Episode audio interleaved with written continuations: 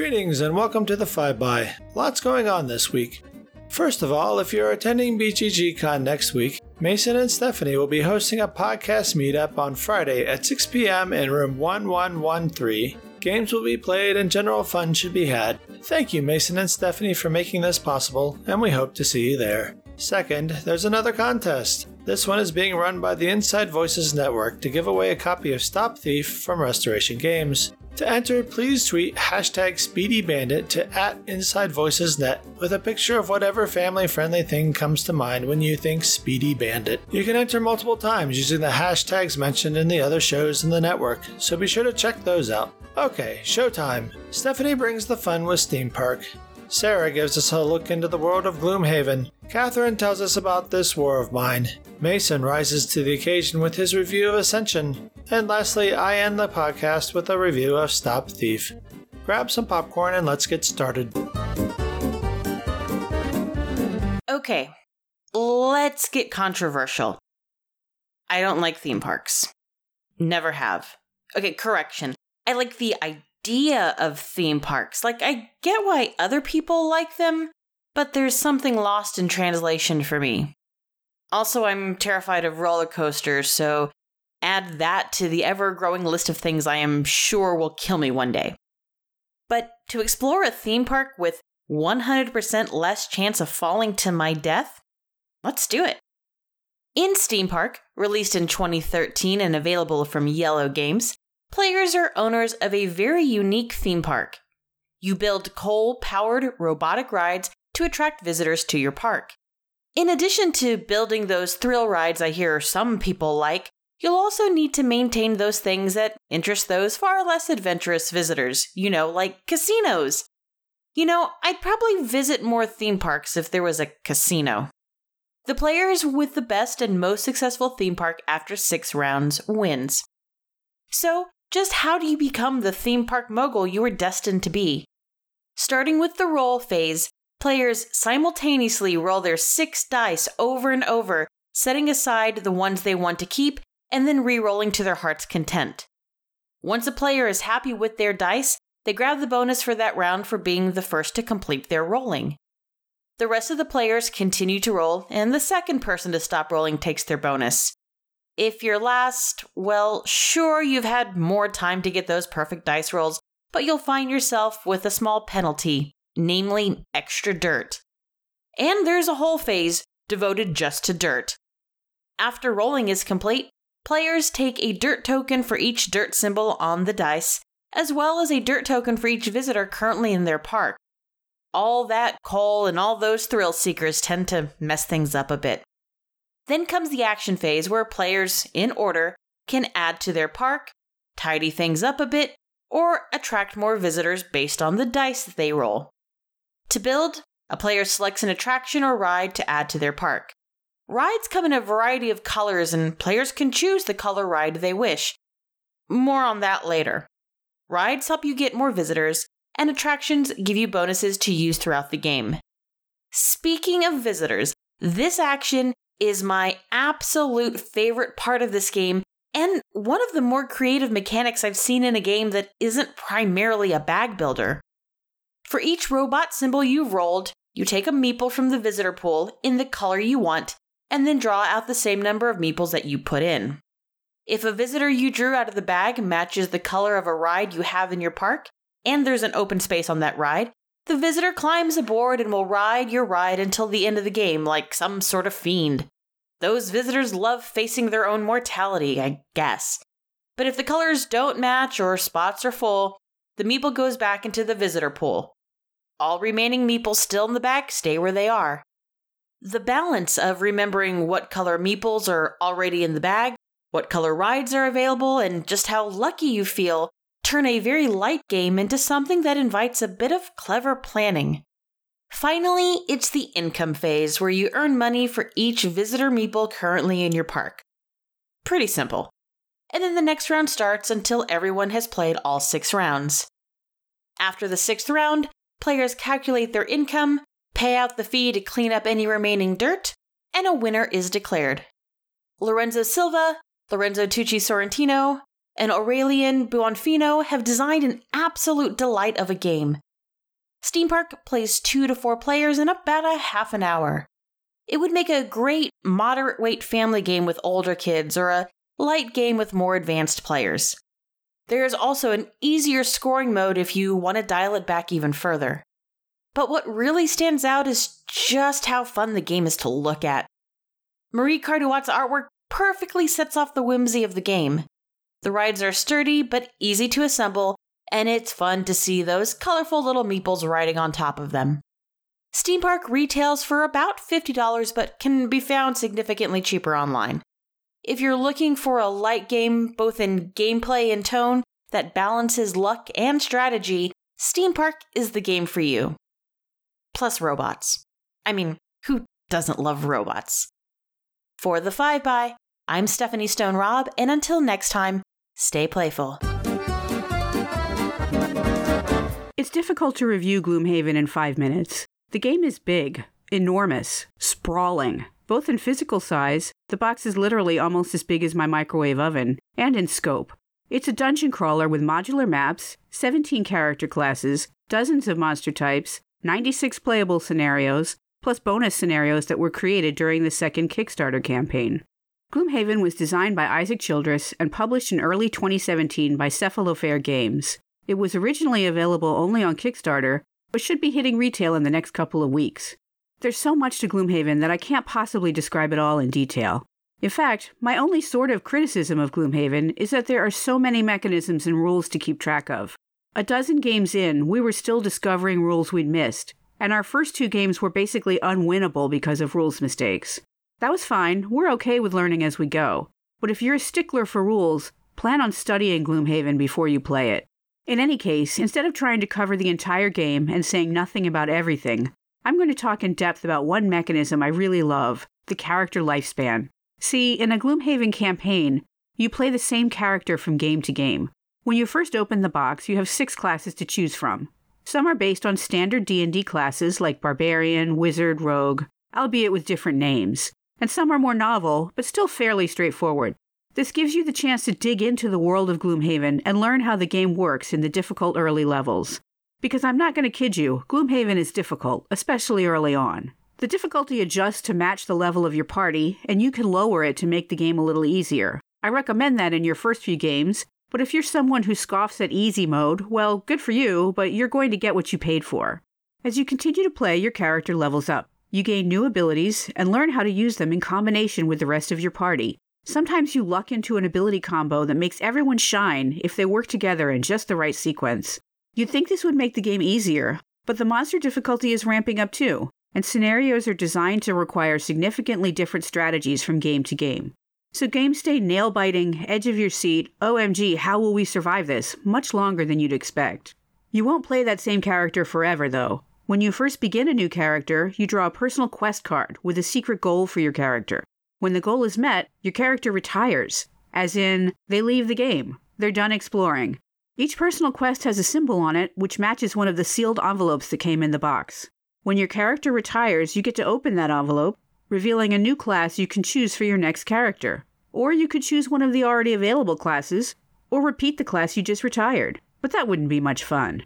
I've heard from others that they don't like retirement because they get attached to their characters.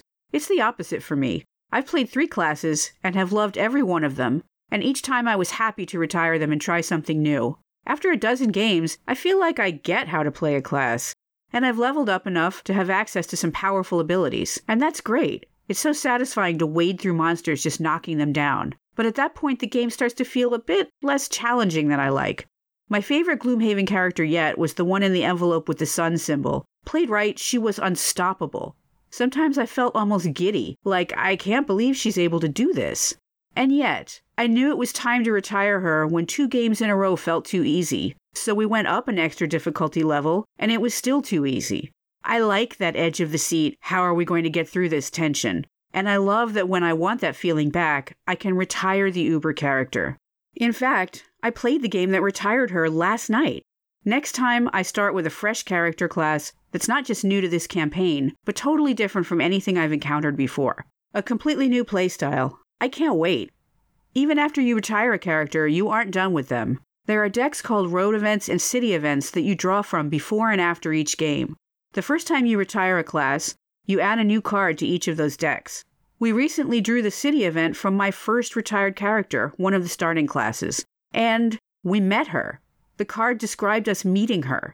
It unlocked a new scenario that was about her. We got to play a game with my first character as an NPC.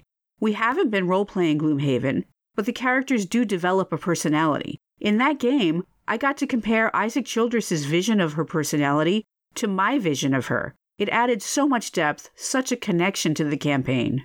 I said earlier that it's difficult to review Gloomhaven because it's so big.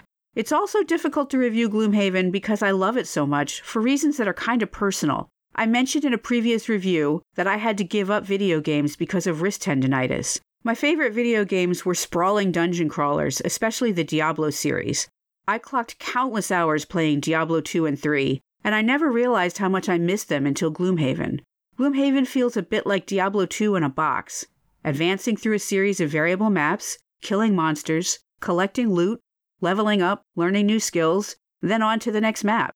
Gloomhaven scratches that itch like nothing I thought possible. I've played 40 games of Gloomhaven almost every week since I got it, and I'm not even close to getting tired of it. My name is Sarah, and when I'm not playing Gloomhaven, I'm still playing Gloomhaven. There's really not a time that I'm not playing Gloomhaven, but in between games, you can find me on Twitter at Sarah Ovenall.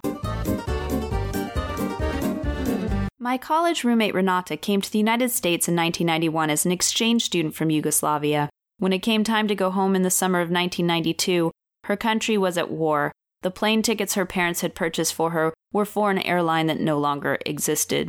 Her host family extended her visit, and she ended up applying to college here. She came to university with the goal of becoming an architect so that she could rebuild all the precious landmarks in her beloved Sarajevo. I will never forget her love of country and extreme confusion as to how the Serbian, Croatian, and Bosnian kids that she grew up with could turn from kindred spirits into enemies in a few short months.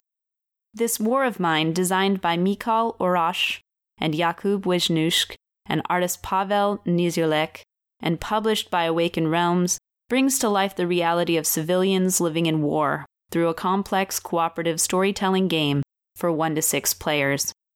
You begin the game with three people squatting into house together with a few resources and a whole lot of rubble. They need to eat food and drink water, and you can only keep them on their feet for so many days before they collapse from fatigue. But push them you must. Every action is crucial. If they don't watch the door or bravely face sniper fire to meet visitors, they may fail to survive. However, every missed meal, illness, or misery endured adds statuses that shorten the number of actions each worker has each day. This war of mine has the agonizing decision space and creative engine building that I love so much. Need rest? Build a bed. It seems so deceptively easy, but this game is anything but. The genius of this game is the house itself. Initially full of rubble to be removed and rooms to be explored, you start with a few worker placement spots built into the house itself. You can go outside to meet a visitor who might move in or offer something to trade, you can dream up new ideas to add to the most important pile of cards in the game, the fittings pile. This set of cards contains items you can build that add worker placement spots to the house. Things like rainwater collection, a furnace, or a radio. This increasing game space becomes agonizing when your wounded or hungry characters have fewer and fewer actions to use each day.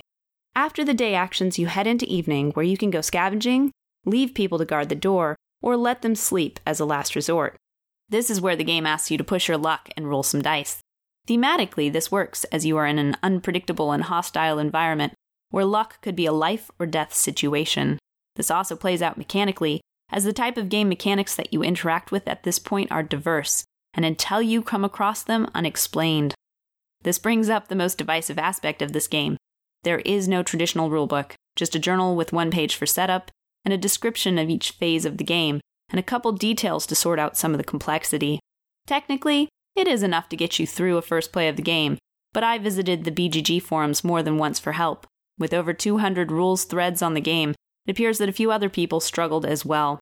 Some will embrace this struggle as a thematic first time experience of surviving war, others want to know how to succeed before they even start. Many games have pathetic solo or two player variants. This game has the opposite problem. I would call this a solo game that multiple people can play together. BGG recommends it for 1 to 3 players and rates it best at 1. In a multiplayer game, players take turns making all decisions for the household during a phase. Other players can argue over a course of action, but the lead player makes all decisions and rolls all the dice. I can't imagine enjoying the downtime in a 4 to 6 player game. This game will make you cry, but it will also remind you how lucky you are. Playing this game, I am often reminded of what a fine line there is between the life I take for granted and one in which I have to search for every drop of water and forage for every bite of food. That might make this more a work of art than game, but it is important. I would find a way to play it with someone you love so that you can both experience the twists and turns that this game throws at you. I love this game and recommend it to you with all my heart. Until next time, you can find me at Cat Library on BGG or Kybrarian on Twitter. Hi, I'm Mason Weaver. Let's talk about Ascension. Ascension, designed by Justin Gary and published by his company Stoneblade, only came out in 2010, but in board game time, anything over three years old is basically ancient history. Ascension, while obviously no longer the hotness, has a dedicated fan base and a very active community that goes beyond just hobby gaming. I got into Ascension through the app, like a lot of people, and that's to where I play about 99% of the time. I will assume here that you have not played it, so I really just want to focus on the original core set and its expansion Chronicle of the Godslayer and Return of the Fallen. I think they're probably your best point of departure into the bizarre world of Vigil. When I discussed Star Realms back in episode 7, I said that I mostly don't like deck building games. Specifically, I don't care for Dominion or any of its clones that present a player with a large pool of cards all at once. That style of game requires a fair amount of card memorization and long term planning, which is not really what I'm looking for in a casual deck builder. Like most deck building games, you start Ascension with some low value cards. Half of them give you the power to buy more cards, and the other half of them give you the power to kill some demons. Sending demons back into the void is very good because demons, of course, are bad. One of the aspects of Ascension that really clicked with me initially was that unlike Magic or some other trading card games, you're not attacking your opponent. Instead, the draw deck is full of evil monsters and demons from the void that you're trying to defeat. Ascension is not a zero sum game. There's still plenty of player interaction, you can do things to impede your opponent, but you're not just out to destroy one another. There are four different card factions in Ascension. Basically, cards that just give you the power to buy more cards, cards that help you to fight the demons, cards that give you straight points, and cards that let you draw more cards. That is, of course, incredibly simplistic and reductive. Most of the cards are heroes, basically just people of some sort, and when you play these, they go back into your discard pile at the end of your turn. There are also constructs, which are more like things or happenings or places, and these stay from round to round unless they get used or you're forced to discard them. These give you extra stuff, special powers, that kind of thing. A huge reason I was originally pulled into the world of Vigil is the incredible scratchboard art in every set from artist Eric Sabee. Using a single artist for an entire series gives Ascension a deep thematic layer that a lot of other games just don't have. It's been really cool in the last several years to watch Eric's art evolve. I really appreciate the thematic world of Ascension, and I love that it doesn't rely at all on tired fantasy tropes. This may not sell you on it, but it's the game I've played that feels the most heavy metal. Ascension can be pretty dark and upsetting, so probably best to avoid if you're not okay with slaughtering corrupt gods or performing ancient rites of black magic. Ascension's theme clicks for me the way really good speculative fiction clicks. A rarity when so many games are built around sloppy send-ups of D&D character classes. If you played the original set and you're interested in the expansions, I can highly recommend some of them, but would probably discourage you from pursuing others, as some of the later sets become somewhat overwrought mechanically. There's an overwhelming amount of this game in the world, so let's go through these sets in order quickly. Storm of Souls and Immortal Heroes, the second standalone game in its expansion. This adds event cards, trophy monsters, soul gems, one time use cards from previous sets. I love this set as much as the original, also now very reasonably priced on the used market. Rise of Vigil and Darkness Unleashed, the third standalone game and its expansion. This adds a concept called energy shards, cards you collect to activate extra powers of your heroes, also new cards that can transform to new versions of themselves using energy shards. A super cool concept that works beautifully in the app, but I can see it being sort of annoying in the physical game. Realms Unraveled, the fourth standalone game and the first without any expansion. This brings in the idea of multi faction cards and uniting, allowing you to trigger new effects by playing multiple cards of the same faction. I played the hell out of this set when it was released on digital, and I highly recommend it. This is also the first set with updated graphic design, making the cards easier to read and providing some more space for the art. Dawn of Champions, the fifth standalone set, and the first one that really fell a little flat for me. It adds goofy asymmetrical champion cards with special powers that I just didn't like. It does have multi-faction constructs and monsters though, so that's kind of cool. Dreamscape. The sixth standalone game is a straight up nope for me. Dreamscape adds a resource called Insight that lets you look at a hidden deck of vision cards or some nonsense. I didn't care for this one at all. Too much information, too much to track. Some great art, though. War of Shadows, the seventh standalone and most recent digital edition from 2016. I absolutely loved this one. It has these day and night events, and certain heroes have more abilities depending on if it's day or night. It also added some dual cost cards, forcing you to spend power and rune magic, not just one or the other. Gift of the Elements. I haven't played this one as it's not available digitally yet, but I do know it gives players the ability to mess with opponents' decks, so it may not be for me. There are also about a zillion promos and special theme packs for Ascension, but I assure you that you don't need any of them. You can pick up a used copy of the base game, Chronicle of the Godslayer, for around $15, and that's enough space for the first two full sets and both expansions all sleeved. The cheapest way to try Ascension is, of course, the free app. The app has the base set, and for a very casual player, it would be more than enough game. You can buy all the expansions in app, and they are very well priced. They range from 2 to $4, or about 10% of the retail price of the physical copies of the games. There's also a cool small box version called the Apprentice Edition that you can pick up for under $10. It's two player only, but I think Ascension is best at two anyway. So, who should buy Ascension?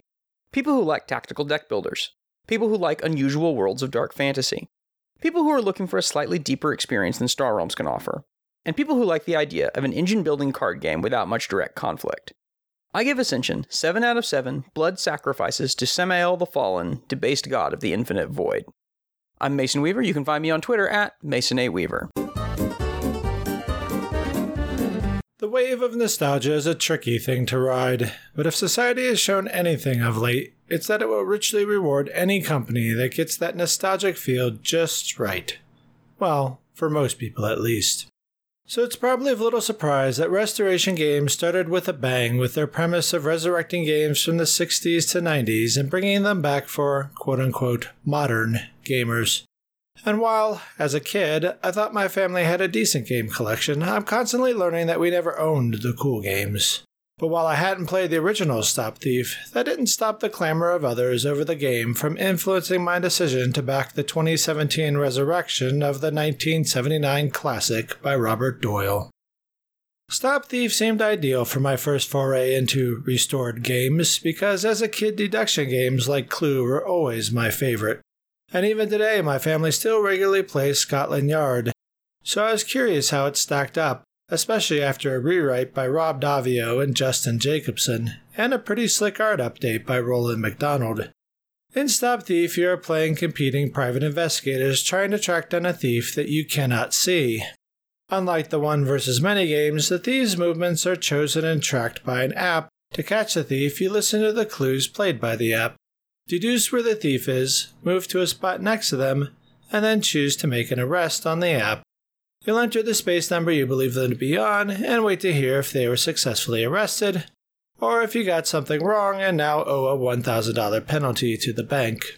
Unlike Scotland Yard, the game doesn't end there, though.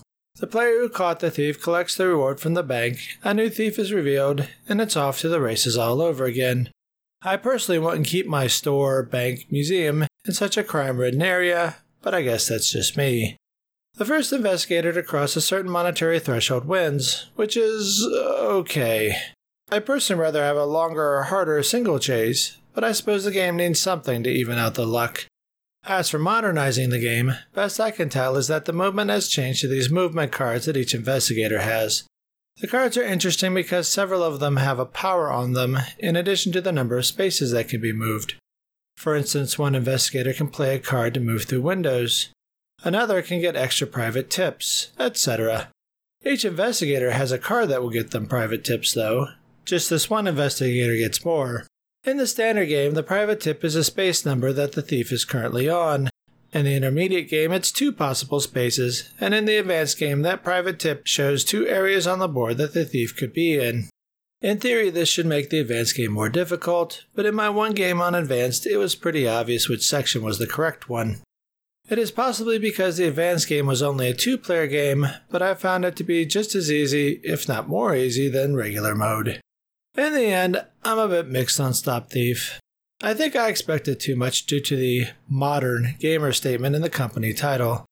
The card play and the special actions certainly make for a more thoughtful game than your standard roll and move, but in the end, this is still just a kid's game. My six year old had no trouble with the mechanisms here and won his second game, Pacing also works well for younger kids with that regular ping of rewards as each thief is caught. And the lights and sounds of the excellent app are also very high on the young boy appeal chart. But the lucky breaks can get them a little discouraged when they're on the other end of a luck streak, as the thief yet again runs straight into the waiting arms of a sibling or parent. Also, two of the special abilities aren't the most sibling friendly, as one lets you take money from another player, and the other lets you move another player's investigator four spaces, generally away from where you think the current thief is. Two things that at least my young kids took fairly personally when used on them. I feel this game will be much more up our alley when the new player modes get unlocked in the app. One versus all mode really intrigues me. As smart as the phone app can be, the app doesn't recognize where the players are and therefore can't always make the right choices and where to head next. Cooperative mode could also get some gameplay around here as co ops make for fun family game nights. If either of those work well, maybe I'll try the solo mode once it's released as well. But it would have to be a step up in difficulty from advanced. Would I still recommend Stop Thief? Yes, absolutely. For families looking for some lighter deduction fun with kids, it's a pretty solid game. For modern gamers, that I'm a little more mixed on. If you have nostalgia for the original game, of course you should get it. There's even a mode that simulates the original entry pad. Why you'd use that rather than the slick new interface is beyond me, but that's your choice. I'm hanging on to my copy because I want to see what the other modes do once they're unlocked, I can only hope that at least one of them advances the current gameplay to something with a more exciting ramp up finish like Scotland Yard or Specter Ops. So, those are my thoughts on Stop Thief. If you'd like to discuss the game further, or further discuss why heist movies are the best movies, you can reach me on Twitter at Mike Risley. Thanks for listening to the 5 by. If you'd like to follow us, please do on Twitter at 5 by Games. Like us on Facebook at facebook.com slash 5 by Games Join our BGG Guild at number 2810. Listen to us on iTunes, Stitcher, or Google Play, or just follow all the links you can find on 5bygames.com. The 5 by is a member of the Inside Voices Network. Find out more at InsideVoicesNetwork.com.